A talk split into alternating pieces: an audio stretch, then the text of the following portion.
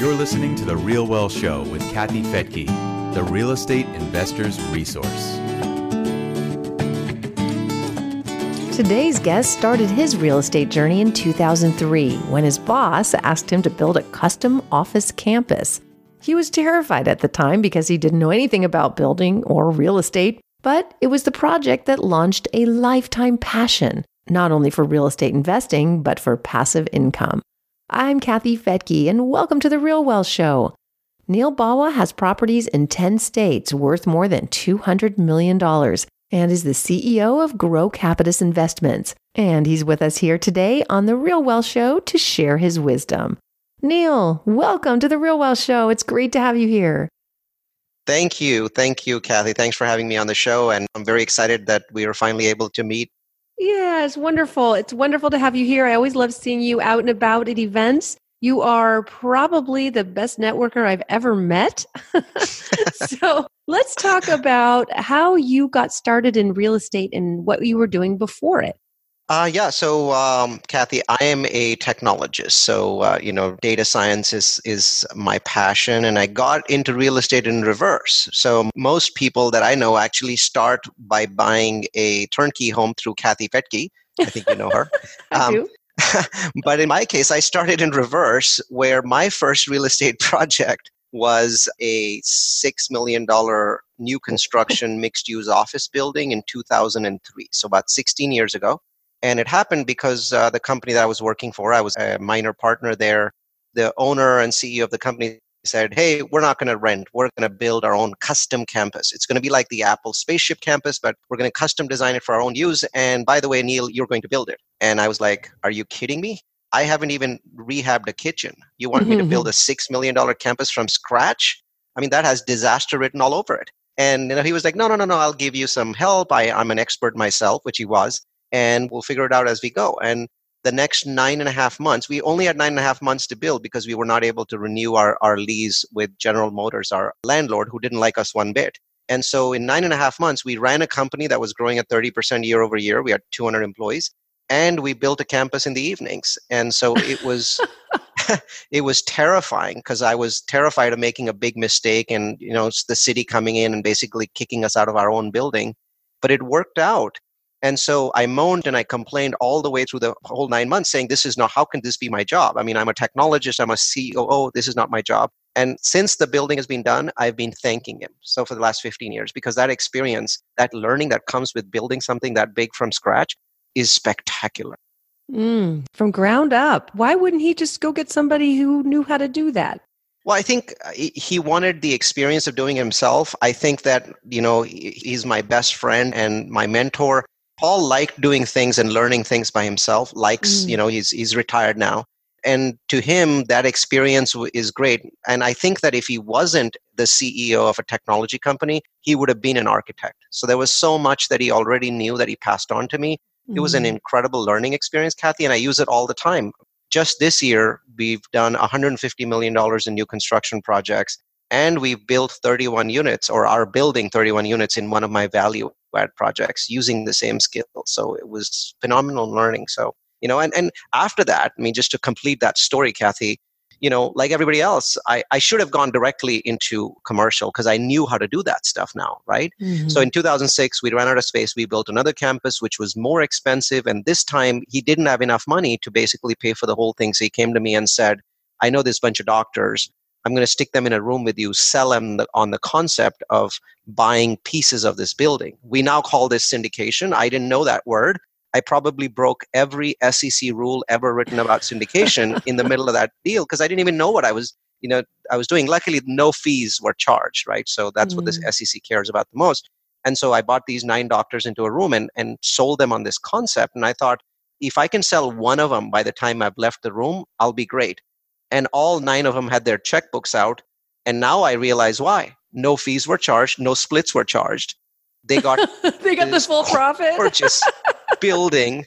They got all of it simply because all I wanted was to you know buy a thirty thousand square foot building and use thirteen thousand feet of it, and then gradually be able to expand into their suites. Yeah. And so twelve years later, the company's being sold. I'm I'm no longer a partner there, but all of those suites are now rented back to that business that we sold And so imagine how much of a win win it was for those nine doctors. 12 years later, same client, 100% occupancy, never paid a dime, either on splits or on fees. So, I mean, that, that was incredible.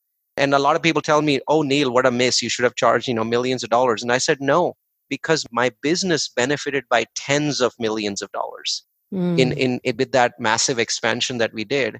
We were able to sell our business at industry class leading levels so that was a great learning experience to actually be able to bring other people's money in and not charge them anything. And so in a way i was learning syndication and this was 2006 2007 and then in 2008 i went all in on single family. I'm an, an analytics guy. So i figured out that madera california had the highest decline from the 2005 peak. Bought 10 homes there did wonderfully well with those and then went off to chicago and bought properties there that i think you know you know part of that story where i made my mistakes buying properties in areas that were not very good. And as a result of my disasters in Chicago, learning, you know, more about areas, I then uh, went out and wrote a course. Basically, think of it as my penance for buying in the wrong places in Chicago.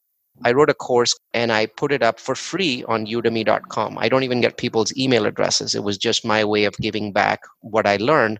And now 10,000 people a year take that course. And so as I went through that process, I learned a lot more about where to buy in the US and where not to buy in the US. And that system now, you know, is basically part of the process that we follow when we're buying multifamily properties. Yeah, and it's really in depth and something I haven't really seen before. I mm-hmm. obviously have paid a lot of attention on on where to invest and where not to invest and have mm-hmm. made mistakes along the way. Uh, but what would you say are the top three things that you've learned in your process of what to avoid when looking at a market? So I'll give you five because there it's a five, five step yeah. system, right? So it's All a five right. metric system. So I what I did was I used large data sets which I downloaded from various places and bought you know from other places and I put them into a statistical software and I said, okay, see if you can statistically correlate certain hypotheses that I have with huge amounts of real estate profit. What's the correlation, right? And so I came up with five that appeared to have a very, very high correlation between these variables and the amount of money that a real estate investor makes. And so the first one was population growth. So what we found was while you can invest and do well in places that where population is stable, like you know, for example, Cincinnati or Cleveland, uh, you're likely to do a lot better if you invest in places where population is growing. And so the metric that I came up with was that you need about 20% population growth between the year 2000, which was my benchmark year, and 2017 which was the year that I created the system. And then I gave people a way to use it every year. For example, next year, it's not going to be 20%, it's going to be 21.25. So I gave people the formula to use in terms of how much population growth you have. And that kind of population growth is not very hard to find. There's lots and lots of cities in the US that grew by more than 20% population over that time frame. And so that was the first formula, if you want to call it that. And the second one was income growth. I found that in those same cities, if incomes grew by 30% over that same exact time frame, the second metric that I found was directly correlated to your profits was the household income growth. And the number that made the most amount of sense was over that 15, 16 year time frame, incomes in that area needed to grow by about 30%. So roughly 2% a year, a little less, but about 2%. What that meant was that metro was keeping up with inflation. Because if a metro is not keeping up with inflation, it's actually going backwards. And most people don't realize that, that you need about 2% a year just to keep up with inflation, just to stay in the same place.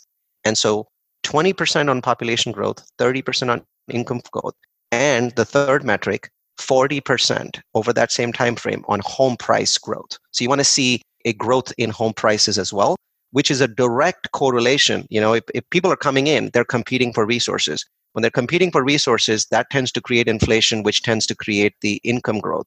And that income growth tends to create competition for housing, which tends to create the housing price growth. So a, a 20, 30, 40 growth over that time frame, those cities have a much greater correlation to profit. Once again, you can find cheap deals in any city in the US. You can go to Detroit and find, you know, properties for 10,000 make huge amounts of money. I'm not saying that's not possible, but let us say on average you went to Detroit and bought 10 properties. You went to the, one of the cities that match this rule and you bought another 10 properties. There's a very very high likelihood that you would end up making more money in these cities than you would in Detroit. So some one or two of your Detroit properties would do really, really well, maybe three, maybe four. But on average, you're going to end up doing much better in cities that have population growth, income growth, and job growth. So those were the three first three metrics. Then I got stuck. It took me about seven or eight months to come up with the fourth one. The fourth one was reduction in crime. So what I found was people want to live in areas where crime is going down. And through people talking with each other, folks realize whether crime is going down or going up. And so I tied that back to a website called city-data.com, which shows you the crime for every city and every zip code in, in the US. And so I, I used my statistical system and I found that in that website, there is a city data crime index. And you want to invest in cities where the crime index is lower than 500. So the US has a very wide array of crime indexes. Amongst major cities, Boise is the best uh, with a crime index of 214, whereas I believe Memphis is the worst with a crime index of almost 900 amongst the bigger cities. I'm sure that there's you know smaller cities that I haven't looked at. So th- there's such a huge diversity between 214 and almost 900 mm-hmm. that, and there seems to be a very strong correlation between these and your profits. So I found that if you stayed under 500 on the crime index in the city that you were going into, you had a better chance of making money. Once again, there are good cities that are over 500 so sometimes you have to know when, when to bend the rules. Orlando for example is at 550 but i would invest in orlando because it was at 750 on the crime index same same website same line about 10 years ago. So what i can tell myself is yeah i didn't quite make the 500 cutoff but look at where it was 10 years ago and look at where it is today. Clearly the city is going exactly in the right direction so i can bend the rule just a little bit. So that was crime and which website do you use for the crime and the, the other metric? The crime index is yeah. city data.com. So don't forget the dash. A lot of people mm-hmm. come back to me and say, well, we couldn't find this website. There's a dash mm-hmm. there. So city data.com, plug in cities. For example, if you plug in Columbus, Ohio, and uh, scroll down, you'll see a, a, a white colored crime table. The bottom line of that is the index. It's blue in color. And the number on the far right you'll see for Columbus is 406. So I often recommend Columbus as a Rust Belt city because most Rust Belt cities, crime levels are pretty high, where Columbus mm-hmm. has a much lower crime rate because of its universities. Mm-hmm. So that's my fourth rule. And then the fifth and final rule to find cities is job growth. So I tried to correlate five years, 10 years, 15 years of job growth. There was no correlation with your profits. But when I tried to correlate the last 12 months of job growth, there was a very high correlation with your profits. So the fifth metric is try to stay in cities where job growth over the last 12 months is higher than 2%. And there's plenty of cities in the US. And this one's a little bit harder for me to tell you, so I'm just going to say it and hopefully people find it. The website is DEPT, that's short for department, DEPT of numbers.com slash employment slash metros. Once again, DEPT of OF numbers with an S dot com slash employment slash metros. You will see every metro in the US and you'll see brand new numbers, only two months old, of employment. The column on the far right, sort it. If the number's above 2%, that city is going to do really well for rent growth. Rent growth is the magic in owning a home. If you cannot get in enough jobs, if you cannot get enough income growth, you cannot get rent growth. If you don't get rent growth, you're not going to hit your goals.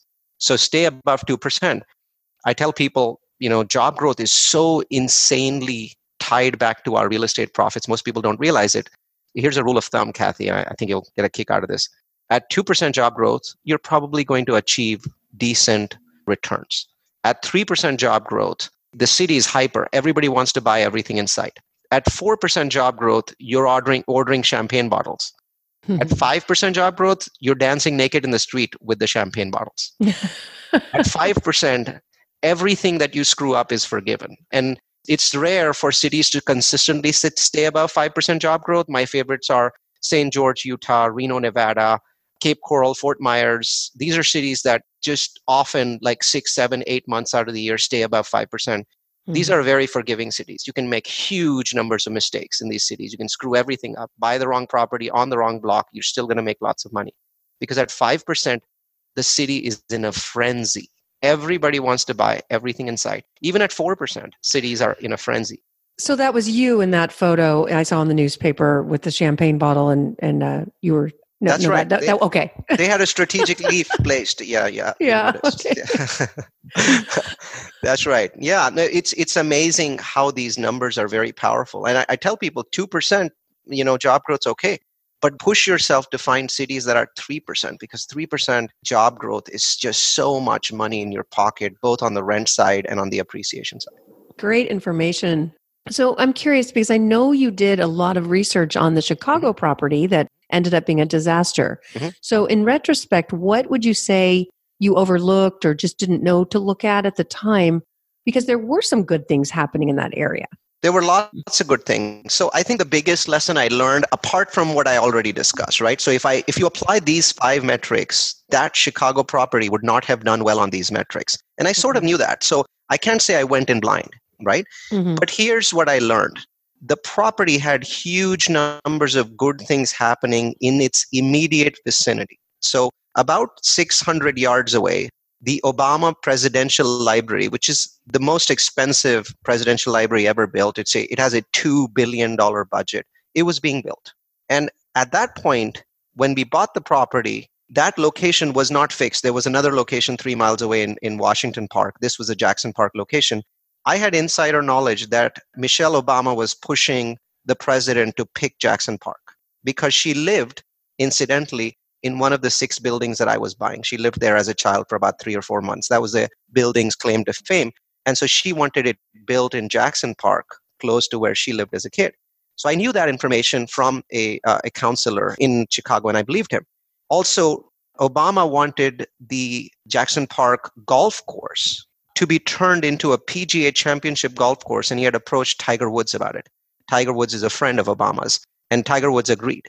And so this was public. Everybody knew that Tiger Woods was, was basically looking to take over the golf course. Then, about a mile and a half away, there's this US Steel website, uh, a US Steel piece of land. They've got it on the river, so it's a phenomenal location, but nobody's done anything with it for 20 years. It's been shut down.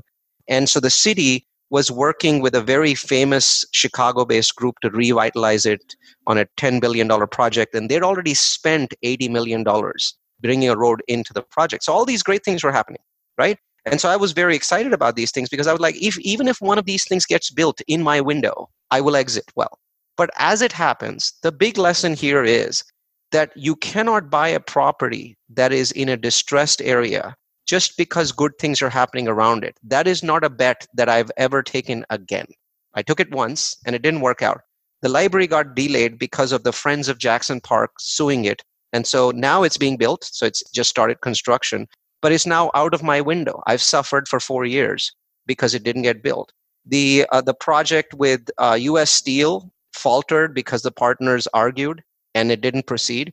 And Tiger Woods basically said, please start construction on the library first before I build my PGA championship golf course. So he's sitting on that golf course waiting for the library to, you know, fully start construction before he does his project.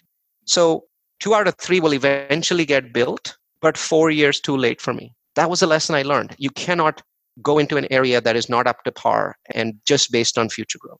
Yeah, I've made that mistake before too. We bought a bunch of properties in Indianapolis when the Super Bowl was coming and a whole bunch of things were supposed to happen in this one neighborhood and it never did. And it was just difficult, very, very difficult to make something work when crime is high, for mm-hmm. sure. That's an important metric to look at, probably the most mm-hmm. important. I, I think Oh. crime's really a big one because uh, Yeah. people tend to ignore it a lot. They look at the buildings, the bones of the buildings look beautiful, especially in places like Indianapolis, Kansas, Chicago. You have these beautiful brick buildings that look so much better than what we're used to in California. And I think that enchants people and they don't look enough at the quality of the area. Yeah. And what would be the one tip you'd give to somebody just starting out?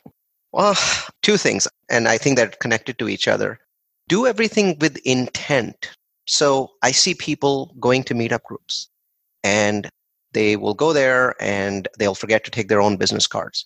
Or they'll go to those meetup groups and they'll gather people's business cards and then they won't do anything with them. You've got to make sure that if you're going to a meetup group in the evening, that's a great way place to find investors, find projects, find partners. It's great. But be very intentional about the process. I see a lot of people just not thinking through why am I going to this meetup group? When I talk with people, what will I do with their business card that they're going to hand to me? What is my next step? And then they come back from that meetup group and they don't do anything with it. Neil, I, have you seen my drawer of business cards? Is that what? are, are, you pointing a finger you're at pretty me? Good at this. You're pretty good at this. no, no, I know. I, I know that you go go about this process, and obviously you've got you've got people on your side that follow up. But I mm-hmm. find that individuals don't believe that there's value because if they did, then why don't they touch those cards? Mm-hmm. So let me mm-hmm. give you kind of a one minute, 60 second rundown.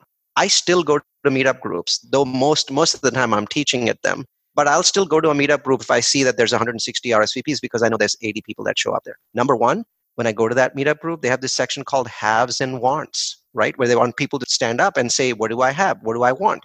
And I never go to a meetup if I don't have the ability to stand up there for a moment and talk.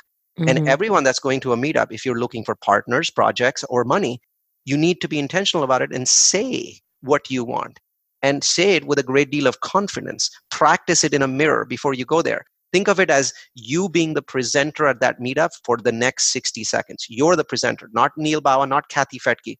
It's your 60 seconds. So polish it up and make it compelling. And then as soon as the presentation is done, go in the back, right? Create a group of people around you. I usually take an iPad, which has a flip book going, you know, it has a, a, slideshow of pictures of properties. And I just hold it in one of my hands and I turn up all the brightness. And people from 50 feet away are like, who is this guy and what's he showing? And they just show up and they cluster around me. And then I start talking with them about, you know, multifamily. And every time I get eye contact with somebody and I feel that they're interested in what I'm doing, I hand them my business card, and as they take it, I say, Can I have your business card, please? And if they say, I don't have my business cards with me, I always carry a small notebook with a pen and a thread, piece of thread attached. I hand that to them. So now they write their email address to me. And most importantly, when I'm done gathering all these business cards and these email addresses, I do something with them the next day. So usually after five or six minutes of talking to people, I walk away. I, I, I go to a, the bathroom a lot, quote unquote. I'm not really going to the bathroom. I'm going hiding somewhere so I can write notes on the people that I just met and decide if they, which of the three buckets do they go into. Is it project? Is it partner? Is it investor? And so I write lots of notes and then I take pictures with my phone for my team and then I throw away the business cards because I never come back from a meetup with a business card.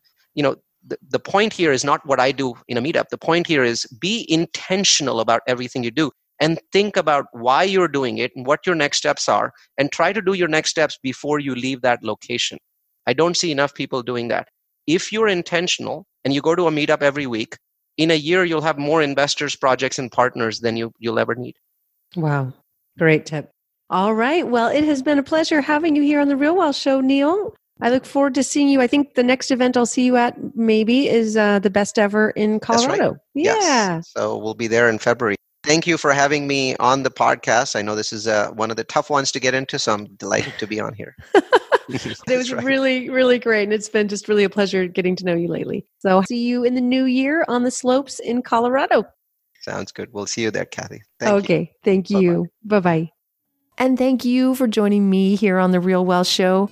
I hope to see you live at our Jacksonville, Florida event on February 8th, where 14 companies from different metros around the country will come and show us what's going on in their cities, where the job growth is, where the rental demand is, and how they can help you buy either a brand new home in the path of progress or a fully renovated home that meets our real income standards and make great rental properties. So, again, you can check that out at realwealthshow.com. Hope to see you there. Bye bye.